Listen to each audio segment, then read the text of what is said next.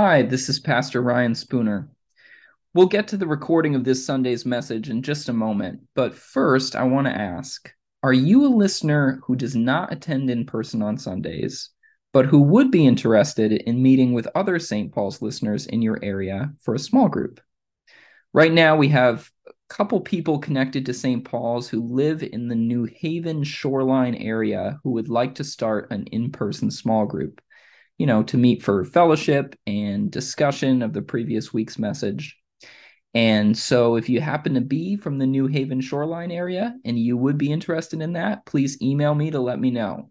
Ryan at stpaulswired.org. That's S T paulswired.org. And if you're not in that area, but you're in another area and you'd be interested in meeting with other listeners there, email me to let me know what area you're from, and maybe we can put something together.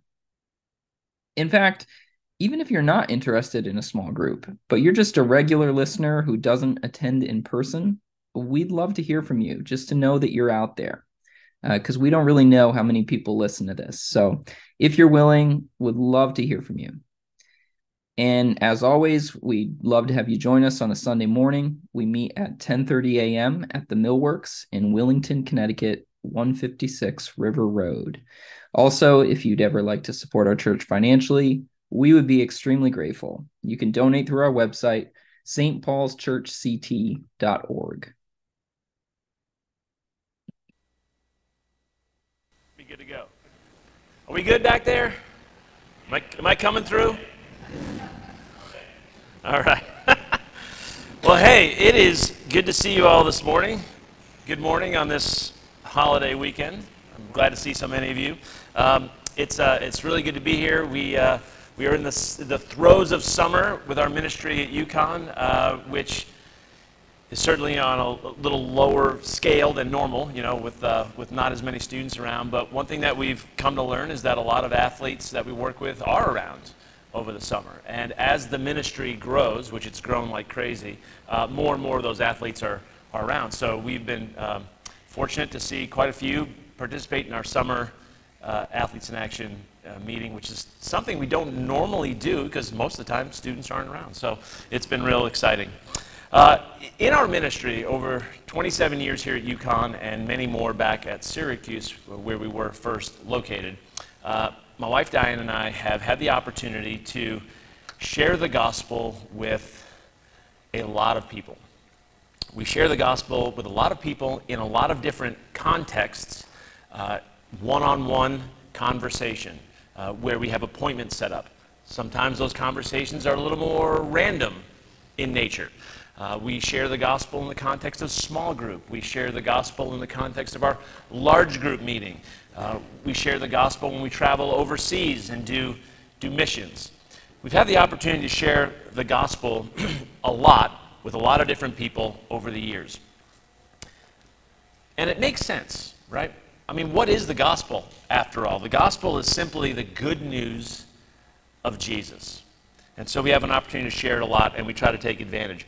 We know, we know why the gospel is important for people who aren't Christians. Romans 1:16 says this, "For I am not ashamed of the gospel, for it is the power of God for salvation to everyone who believes, to the Jew first and also to the Greek." What the apostle Paul here is saying is that is that the way that people come into relationship with God is through their faith in Christ. And the only way that a person can do that is if they know about Jesus and if they understand what it means to place one's faith in him. That's the gospel. The gospel is that great news that we get the opportunity to share, and the gospel has the power to take a person from death to life, from the kingdom of darkness to the kingdom of light, uh, to a place of eternal life and relationship with God. It's an amazing thing, the gospel. But the question I want to address this morning is why is it important for Christians to hear the gospel? Why does the gospel matter for those of us who have already believed in it and who have already placed our faith in Christ? It's a really good question.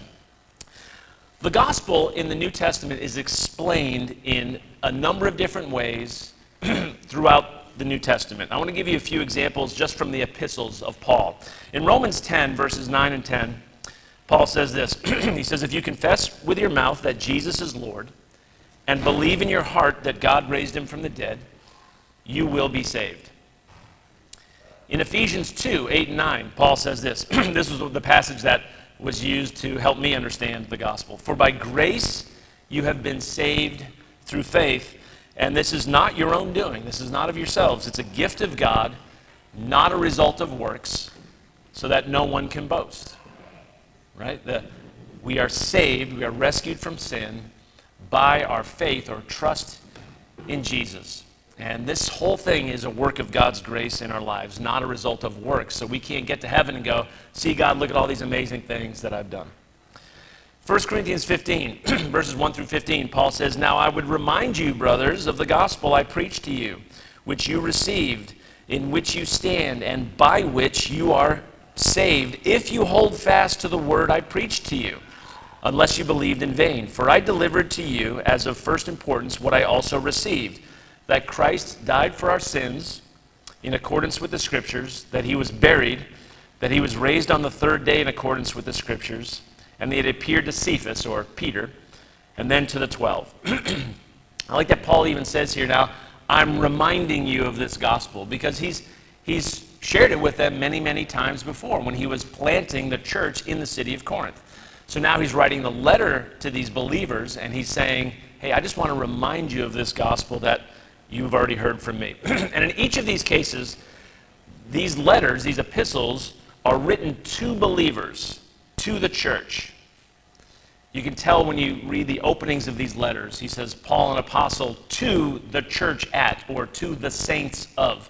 So this isn't written, these aren't written to a non believing audience. These are written to believers. So why would Paul want to constantly remind Christians of the gospel? They're already saved. Why would he want to remind them? Okay? Well, I think in each of these three passages, he does it for a slightly different reason. And this gives us some clues that, that the gospel matters to us as Christians for a lot of different reasons. But here are some that Paul highlights. In Romans 10, after he shares the little gospel nugget, he says, uh, he talks about how important it is that, that people believe and call on the name of the Lord. But he says, how can they call on the name of the Lord unless they hear? How can they hear unless someone tells them? How can they, how can they hear? And uh, so someone tells them, if, how can someone tell them unless they're sent? Just like the song that we sang a few minutes ago, right? So it's a call to uh, evangelistic action. It's a call to the, the church in Rome to be active in sharing their faith right? To be instruments of the gospel in somebody else's life. That's part and parcel of what it means to be a Christian. We're reminded of the gospel because people out there need the gospel, and we are the ones called to share it. In Ephesians 2 8 9, he talks about the gospel, and then that leads into a section later on in Ephesians 2 where he talks about how, how because God has reconciled us to himself through his Son, through the gospel, he has also reconciled different people groups together.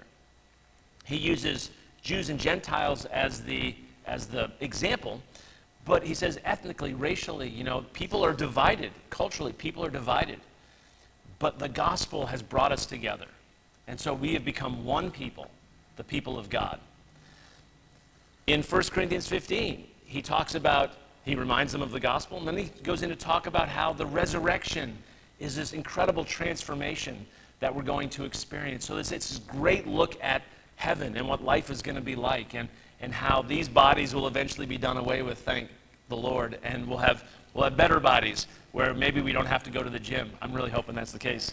Um, maybe we can just sit and eat great things all day long and never gain a pound. Won't that be, won't that be nice? Um, so, so there's lots of different reasons why it's really good for us as Christians to hear the gospel. But I want to focus on one text in particular, and it's, it's one reason why Christians really need to be uh, reminded of the gospel over and over and over again. So if you wouldn't mind, please turn with me to the book of Galatians. It's Paul's letter to the church in Galatia. We're going to start in chapter 1. and I want to make three observations from this letter that help us understand this a little bit better. So go to chapter, chapter 1. We're going to start in verse 6. okay? So here's the first idea that Paul, Paul gives us the reminder that there is just one true gospel. There's just one true gospel. There are other quote unquote gospels, but there is only one true gospel. All others are twisted or distorted or false gospels. So Galatians 1 6 through 9, Paul says this. He says, I am astonished that you are so quickly deserting him who called you in the grace of Christ and are turning to a different gospel. Not that there is another one, but there are some who trouble you and want to distort the gospel of Christ. But even if we or an angel from heaven should preach to you a gospel contrary to the one we preach to you, let him be, what's the word you see there? Can anyone shout it out? Let him be what? accursed. accursed. That's a really strong word. As we have said before, so now I say again if anyone is preaching to you a gospel contrary to the one you received, let him be accursed. I mean, this is, biblically, this is really, really strong language. Paul's emphatic here that there's just one true gospel message. Any deviation from it whatsoever represents a false gospel, and he even goes so far as to say that anyone preaching the false gospel should be accursed. Literally, I'm going to swear here, I'm going to cuss. Literally, in, in the New Testament Greek, the word means damned. So let, let them be damned, is the idea. That's, re- like, that's really strong language. All right? Really strong language. He is not okay with deviations from the true gospel. As we read in the beginning, the true gospel is this Jesus died on the cross to pay the penalty for our sin and we put, when we put our trust or faith in Christ, we are saved. That is, we have eternal life, we have a relationship with God, we become part of God's family. And all of this, all of this, is a gift from God. It's a work of grace and not something that we can earn by living a good life, having the right philosophy, or by being religious. Does that make sense? Okay. That's it, though. That's the gospel. Now, at this point, I need to pause. and the reason I need to pause is because some of you might be thinking, hey, hang on a second. Um, we have these four books at the start of the New Testament called Matthew, Mark, Luke, and John. what are they called? The four what? Gospels. Wait a minute. And those, isn't the gospel the whole story of Jesus' life? Right? And, and those four gospels talk mainly about his three and a half years of ministry that lead ultimately to his death and resurrection. And in two of the Gospels, it even goes back to his birth, right? It doesn't really talk a whole lot about his childhood, but we know he lived a childhood, right?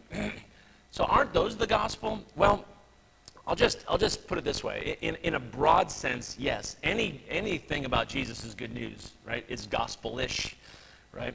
But the essential gospel, what it takes to be saved, is much, much, much less than that, right? In Acts 16, when, the, when, the, when Paul and Silas are in prison and in, in the city of Philippi, and uh, an earthquake happens, and the jailer is astounded by the whole sequence of events, and he says, What must I do to be saved? They don't say, Well, let, us talk about Mary and her being pregnant with, with the Godchild. What does Paul say? He says, Believe in the Lord Jesus, and you will be saved. So it's not to say that those all the stuff in the Gospels isn't true. It is. It's just those don't represent the core elements of the gospel that are required for a person to be saved. Okay? That's what we're talking about here. and Paul reminds us of that in 1 Corinthians. And in fact, what's interesting is that scholars believe that what Paul uh, wrote to them in, in 1 Corinthians 15, 1 through 6, is, or really 3 through 6, is, is, a, is the first church creed. So I think here, do we recite the, um, the Apostles' Creed? Yeah, so the Apostles' Creed was written in, I'm thinking in the 400s, 3 to 400, something like that. And, and uh, the Nicene Creed was in 325. And creeds are just simply ways to, to formulate our beliefs. Okay? But this represents the very first church creed. It's like when we boil down the core, the core necessary things to believe, this is what it is. And it's this, this short core gospel. So that's what we're talking about here when I say there's only one true gospel. Okay? So, point number one there's only one true gospel. Point number two is this it's so easy, it's so easy, even as a Christian, to believe a false gospel even after we've been saved. It's so easy that even the Apostle Peter, who was the pillar of the early church, the, the leader of the early church, fell victim to this at one point, and Paul had to correct him. So let me draw your attention to Galatians 2. We're going to read 11 through 14. So if you flip just a little bit later, there's this big dispute that's going on. And here's what Paul says He says, When Cephas, Peter, came to Antioch, I opposed him to his face because he stood condemned. For before certain men came from James, he was eating with the Gentiles. But when they came, he drew back and separated himself, fearing the circumcision party. I'll explain this in a second. And the rest of the Jews acted hypocritically along with him, so that even Barnabas, Barnabas was the guy who helped Paul when he first got converted, that even Barnabas was led astray by their hypocrisy.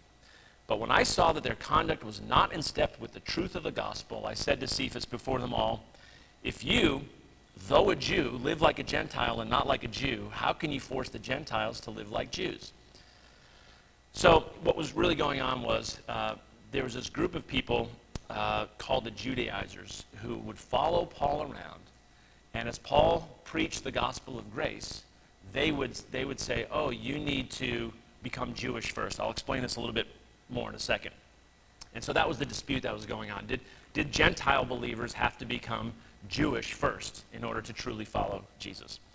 But here's the thing I can think of a bunch of different gospels that I've heard in my 35 years as a Christian. Each of them includes some, I'm just going to say, some pet theological points of the people promoting those gospels. And Keith, I'm going to I'm going to risk something here. Can I risk something here? Well, the, the audience says yes, so we'll do it. But I actually want you to buckle up because I'm going to share some of these false gospels that I've heard over the years. The reason why it's a risk is because it's entirely possible that one of these is going to hit home with somebody here. Right? But I figured Paul wrote a whole letter dealing with this, so I should be okay. All right. So, maybe I won't be okay. Maybe this will be the last time I come here, but hey, way to go out with a bang, right? So, let's do it. Okay. So, some have claimed, and, and maybe you've met some folks like this, who've claimed that the full gospel includes the charismatic gifts of the Holy Spirit, that without them, the gospel is not complete. Okay? That's not part of the gospel, as Paul outlines it numerous times in the New Testament. Some have claimed that the so called prosperity gospel is real. That is, that faith comes with the promise of full healing, full material blessing. That if you don't get that, you're missing the gospel. Some have argued that the gospel necessarily comes with a belief in a 6,000 year old earth, because if you can't believe that Genesis 1 was literal six days, how can you possibly believe Jesus rose from the dead? Believe it or not, that's not part of the gospel either. Some hold to the to what I'll call a faith and gospel, faith and something else, faith and works, faith and right theology, uh, faith and personal purity, faith and joining this or that particular church or denomination, faith and social justice. And some hold to the faith so gospel, faith so that something else, faith so I am happy, faith so I'm able to be fulfilled, faith so I can do what I want.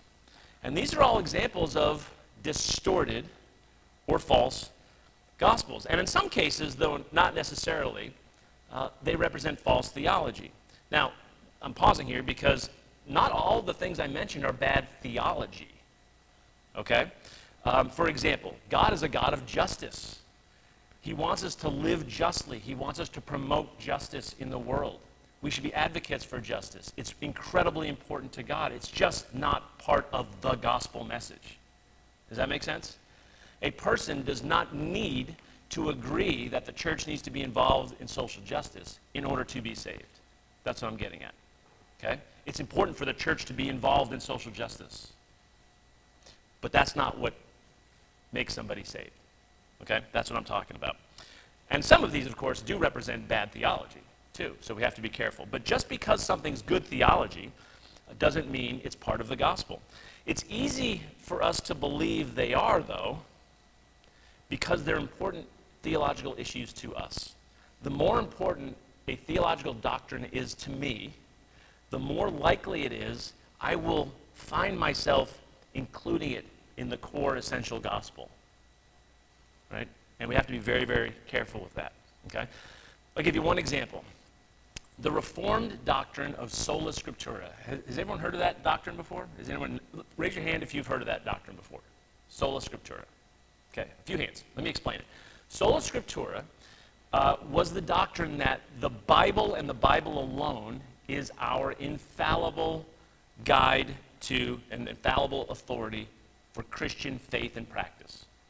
The reformers spoke of it in contrast to the teaching authority of the church, which said that there are two authorities Scripture and what's called the magisterium of the church. And the reformers said, actually, there can only be one authority, and it's Scripture. I think they were right about that. They were right about that. Sola Scriptura, I think, is correct theology. But do you think you need to believe in sola scriptura in order to be saved? No, you don't.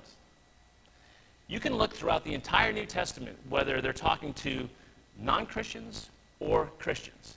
And at no point do they say, you need to believe in Jesus and the infallibility of Scripture and sola scriptura in order to be saved. Right? And lest we think that, well, sola scriptura is kind of baked into the gospel because at this point, we're 2,000 years removed from the events. The only way we can really know about Jesus is by Scripture, so we're automatically kind of buying into sola scriptura. Ah, not necessarily. When Paul spoke in Acts chapter 17 to, uh, to a crowd in Athens, he's talking to a bunch of philosophers. He shares the gospel and he talks about the resurrection of Christ, and not one time does he even refer to Scripture. And this is to an audience of people that would have had no concept of Hebrew Scripture. These were Greeks, these were Greek philosophers. These weren't people with a background in the Old Testament, right? So he didn't even bother citing Scripture, and yet he was able to communicate the gospel to them.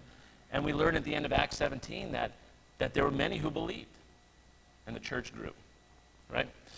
So sola scriptura is right, it's accurate, it's just not part of the gospel even though it's a core doctrine for so many Christians. Okay? The other point to make here is that we are easily influenced by those around us. I want you to think about what happened to Paul here. I mean, to Peter. Peter fell into hypocrisy because of the people that he was around. We can be drawn into false beliefs, a false gospel, when we value the opinions of those around us more than we value the gospel truth. And don't think for a second that any of us here are immune to that.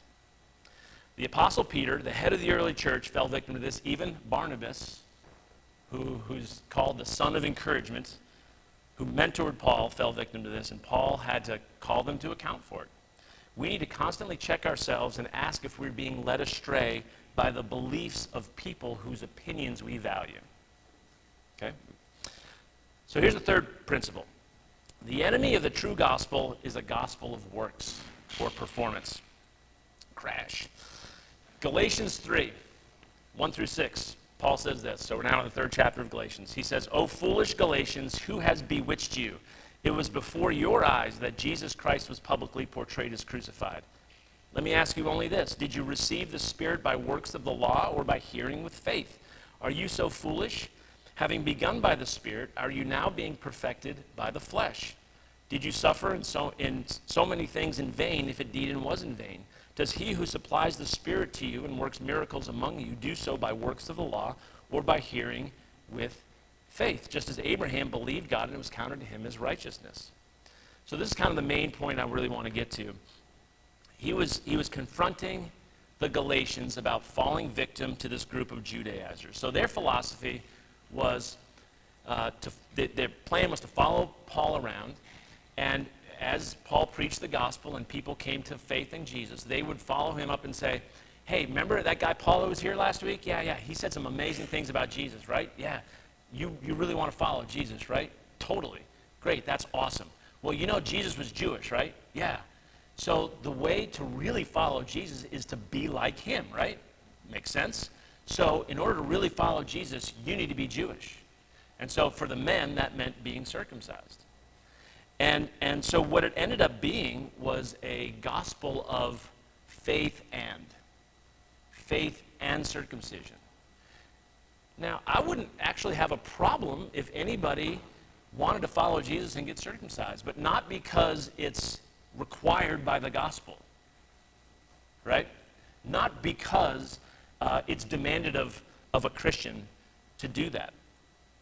And Paul really uh, gets bent out of shape over this, right? As we saw, he had some angry, angry words. Um, Paul, in this letter, uh, basically tees off on the Galatians for believing a false gospel. Um, uh, Galatians 5:12, he says this. This is this is harsh. He says, he says of those preaching this gospel, this false gospel, where you need to be circumcised in order to be saved, because that's what it really means to follow Jesus. He says, I wish those who unsettle you, speaking of the Judaizers, would emasculate themselves. So, like, if they're going to talk about circumcision, I just wish they would just go all the way with it. It's like, wow. Like, okay, right? It's in the Bible. I didn't make it up, right? And so, so that's how strongly Paul feels about this, right? He, he has a real problem uh, with it. And he has a problem with, it, with the Galatians getting drawn into it. You guys should know better. You should know better. I did not teach this when I came to you. We talked about grace, grace, grace. So, why are we so easily swayed by a gospel that includes works? I think it's because it's just in our human DNA. If you think about it, every area of our lives is based on performance. Your job. What's going to happen to you if you apply for a job and you've got a bad resume or you interview poorly? Can you expect to get the job? Not compared to somebody who's got a good resume and who does well in the interview. If you have your job and you start slacking off and don't show up to work and don't get your projects done on time or at all, right, what's probably going to happen to you?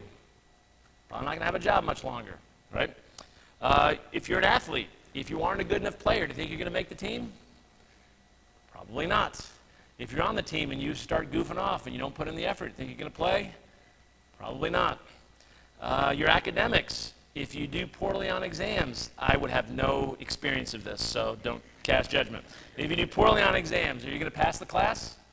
Probably not. If you don't do the homework and you expect the professor or teacher to give you an A, are you going to get the A? Probably not.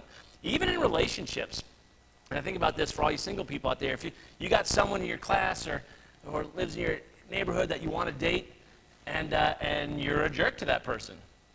What are the odds you're going to end up dating that person? Probably not very high, right? And so, in every aspect of life, we live by performance. We live by works. And, and it, it slid right into Judaism. The Pharisees, if you, if you look at the Sabbath, the, the law about the Sabbath, right? It's one of the Ten Commandments.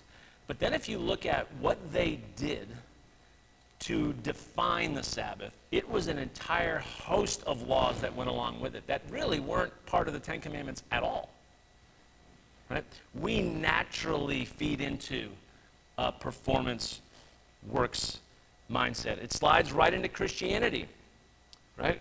When the church adopts a posture of real Christians do this and real Christians don't do that, and the this and the that are behaviors that we're expected to follow. Because humans are like this, because this is the way we naturally are, we think that God must be like this. We so easily make God in our own image. This man made religion that we're so prone to, every one that's ever existed is based on performance. There's a God up here that we need to appease in order to make it to the good place when we die. And the way we appease this God up here is by living right, by doing religious things, etc. And we hope that when we get to the end, we do enough of those good things to outweigh the bad things that we do, and God will say, okay, the scales tip in your favor. Right? That's how every religion works. The five pillars of Islam are a great example of this.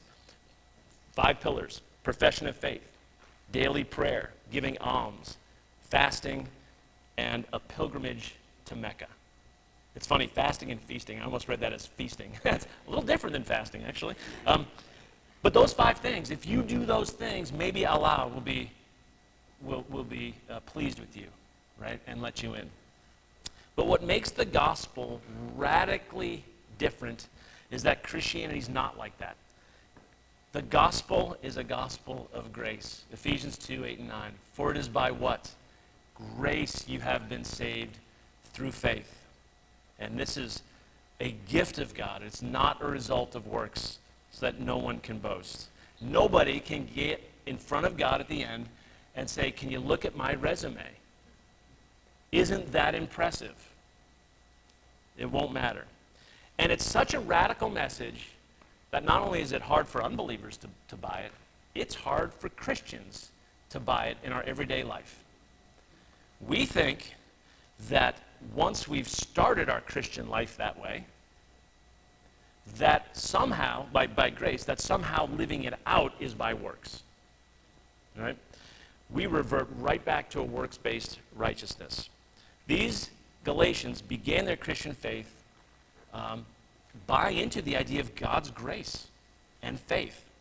And, and Paul gets on them because they now sought to be perfected, is the word they used, uh, by the flesh.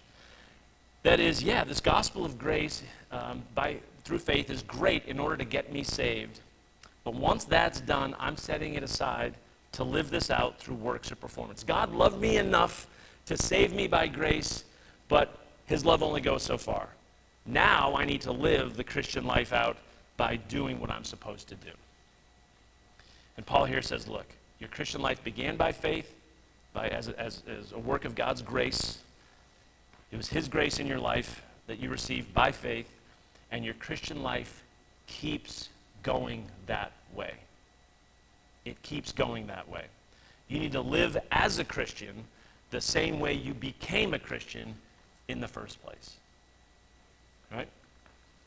We can only be saved by grace through faith, and we can only truly live the Christian life by grace through faith. By recognizing our inability, by surrendering our lives to Jesus, by giving it all to Him, by letting Him be, not just in theory, but in practice, our Lord.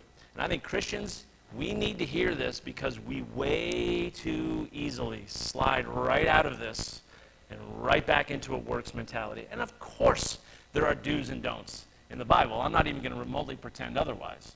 Right? There definitely are plenty of those, even in the New Testament. But these are to be lived out in surrender to the Lord, in the power of His Spirit, not in our own strength. And we have to remember that our approval from God does not come through following through on those things. He loves us, and He's a God of grace and mercy. So, just to wrap up, the gospel isn't just for non Christians so that they can be saved, though it is that. It's for Christians so that we can live as God intends for us to live. And I would like to encourage you today to remember that always. Amen? Amen. Can I pray for us? All right. Lord, thanks so much for this morning. Thanks for our time as a community that we can worship together. Thanks for the reminder that the gospel is true. It's always been true. It's true not only for non Christians, it's true for Christians too. We need it just as much as a non believer does. Uh, and I pray that we would live our lives in this glorious truth of the gospel. In Jesus' name, amen.